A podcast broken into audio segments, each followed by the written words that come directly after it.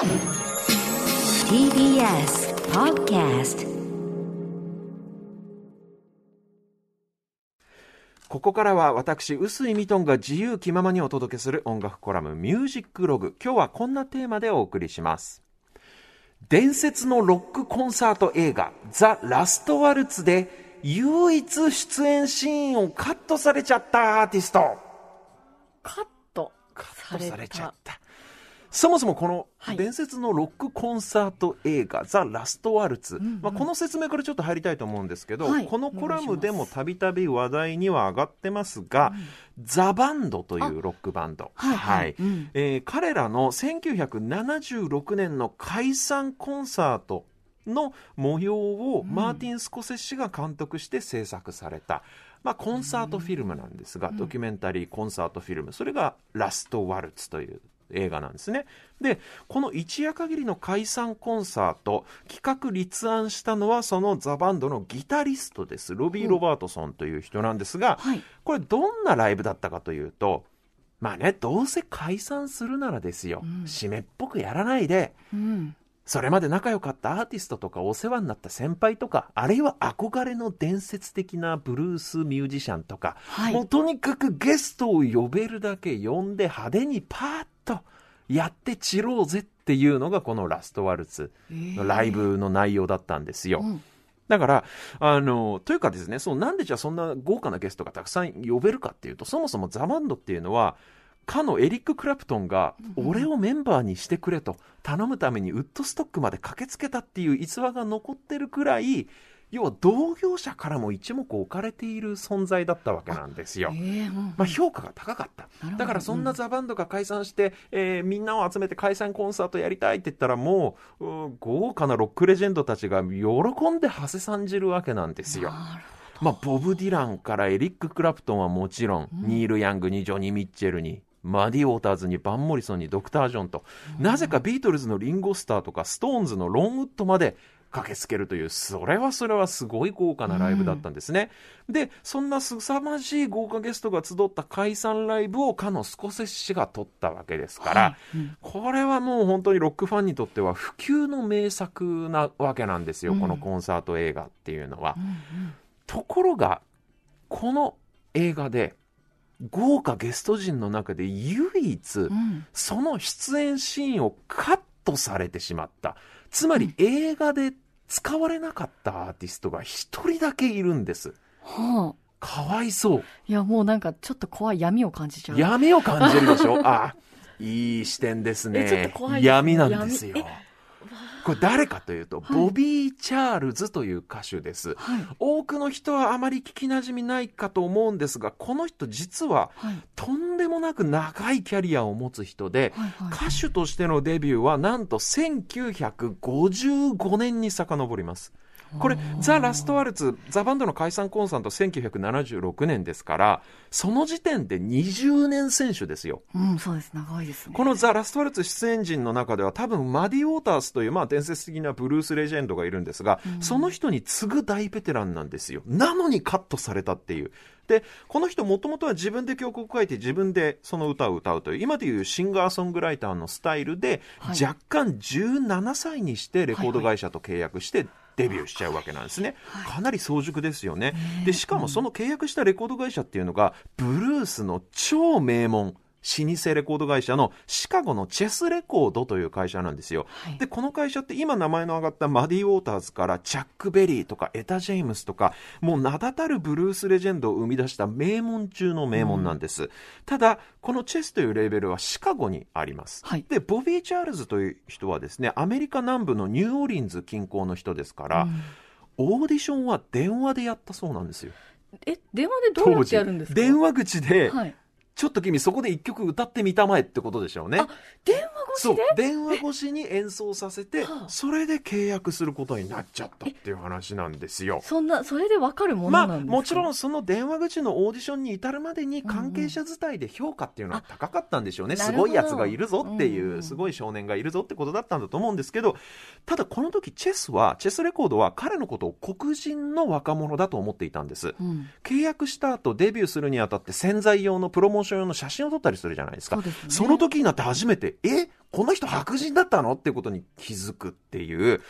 まあ当時そんなバディホリーをはじめとして似たような逸話って他にも結構あるんですけれども、はいはいそんなわけでこのブルースの超名門チェスレコードが契約した、図らずも契約した最初の白人アーティストっていうのがこのボビー・チャールズなわけなんですね。そのくらいキャリアがすごい人なんですよ。で、10代のボビー・チャールズはチェスの白人アーティスト第1号として何枚もシングル盤リリースするんですが、これがなかなか売れない。全くヒットしないわけですね。ところが、彼の書く曲は音楽業界内で非常に評価が高くて、うんうんえーニューオーリンズの大御所のファッツ・ドミノとか、あるいはレイ・チャールズなんかの大御所歌手、あるいはですよ、ロック・アラウンド・ザ・クロックで知られるロックの創始者の一人とも言われるビル・ヘイリーなんかも彼の曲をこぞってカバーするわけですね。だから歌手本人としては売れなかったけれども、いい曲を書く。ということで業界内では評判になっていた。なんかこの音楽コラム毎週のように売れないけど業界内では評判になってるっていう人の話ばかりしているような、ねなんかすごい既視感がありますけど。ますね。まあ、ボビー・チャールズもそんな人なわけですよ。はいその後もニューオーリンズエリアで1960年代もずっと音楽活動をね、うん、アメリカ南部で頑張っていた人なんですが、なかなか売れず、1970年に入って新規一転、ニューヨークの近郊の田舎町、ウッドストックに移り住みます。はいこのウッドストックに引っ越した正確な理由っていうのはちょっとわからないですけど、間違いなくザ・バンドの影響があると思うんですね。で、ボブ・ディランとかザ・バンドっていうのは商業主義的なロック産業に嫌気がさして、うんうん大都会を離れてウッドストックというニューヨークからそうですね、車で5、6時間走ったもう山の中っていう感じの街なんですけど、そういう人里離れた場所に移り住んでいたんですよ。だからそこには独特なこうヒッピーコミュニティみたいな、ミュージシャンのコミュニティがあったわけなんですけど、その、そのウッドストックの中心的な存在だったんです、ザ・バンドっていうバンドは。で、このバンド音楽的にはですよ、あの、アメリカ南部の戦前から続くそのルーツミュージックというか、ね、アメリカ南部の音楽をすごくこう好きで、そういった音楽に憧れを持って自分たちなりに解釈した音楽をやってた人たちですから、ニューオーリンズの音楽なんかも大好きで、うん。そんなわけで、ニューオーリンズ出身のドクター・ジョンっていうピアニストをしょっちゅうね、このウッドストックに呼び寄せては一緒にセッションを楽しんでいたわけなんですね。で、多分ですけど僕が思うに、このドクター・ジョンが、そのニューオーリンズでくすぶっていた同郷のボビー・チャールズを呼び寄せたんじゃないかと思います。はいその要は、ウッドストックに集まってるおしゃれなヒッピーたちが、なんかやけにニューオーリンズの音楽みんな好きだし、お前もこっち来て音楽活動しろよと。いうような感じで多分声かけたんじゃないかと思ってるんですけど、そんなわけでボビー・チャールズは歌手として鳴かず飛ばずの状態でウッドストックに引っ越すわけなんですが、そこで彼を待ち受けていたのは、はい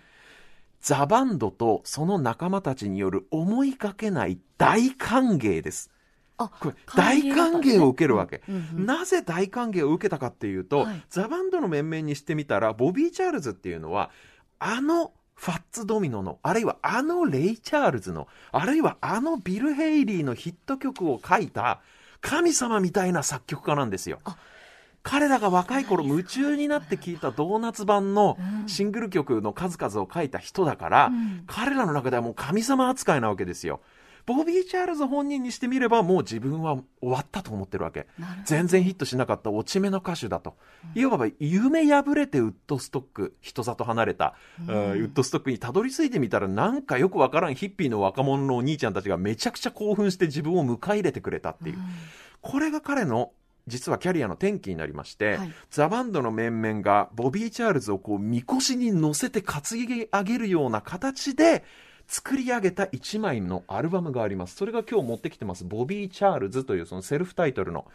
このアルバム、すごくね、可愛い犬と戯れるボビー・チャールズ。池の湖畔ですかね湖畔か池のほとりでボビー・チャールズがゴールデンレトリバーかな雑種犬かなと戯れるようなこのすごく雰囲気がいいアルバムなんですが、はい。アルバムジャケットなんですが、このジャケットの通りすごくね音もね温かくてアットホームないい雰囲気なんですよ、でこれまさに当時のウッドストックのその街の雰囲気が出てるアルバムなんですよ。うん。でこれどういうことかっていうとそのウッドストックにはボブ・ディランとかザ・バンドをはじめとしてとにかく都会暮らしに疲れたミュージシャンアーティストが集まっていてでまあ田舎町で小さなコミュニティを作って暮らしていたっていうその距離感というか、うんうん。その田舎暮らしの感じがすごい音にも出てるんですね。ウッドストックのイメージを本当象徴するような一枚はあ、なんですがなるほど。なぜそんなウッドストックの大切な仲間でもあり憧れのおソングライターであるボビー・チャールズをなぜ映画からカットしたのかその理由、は、まずは曲を聴いていただいてからあー話すことにします。ということで、まずはこのおウッドストックの温かい雰囲気に包まれる、えー名曲お聴きいただきましょう。ボビー・チャールズでスモールタウントーク。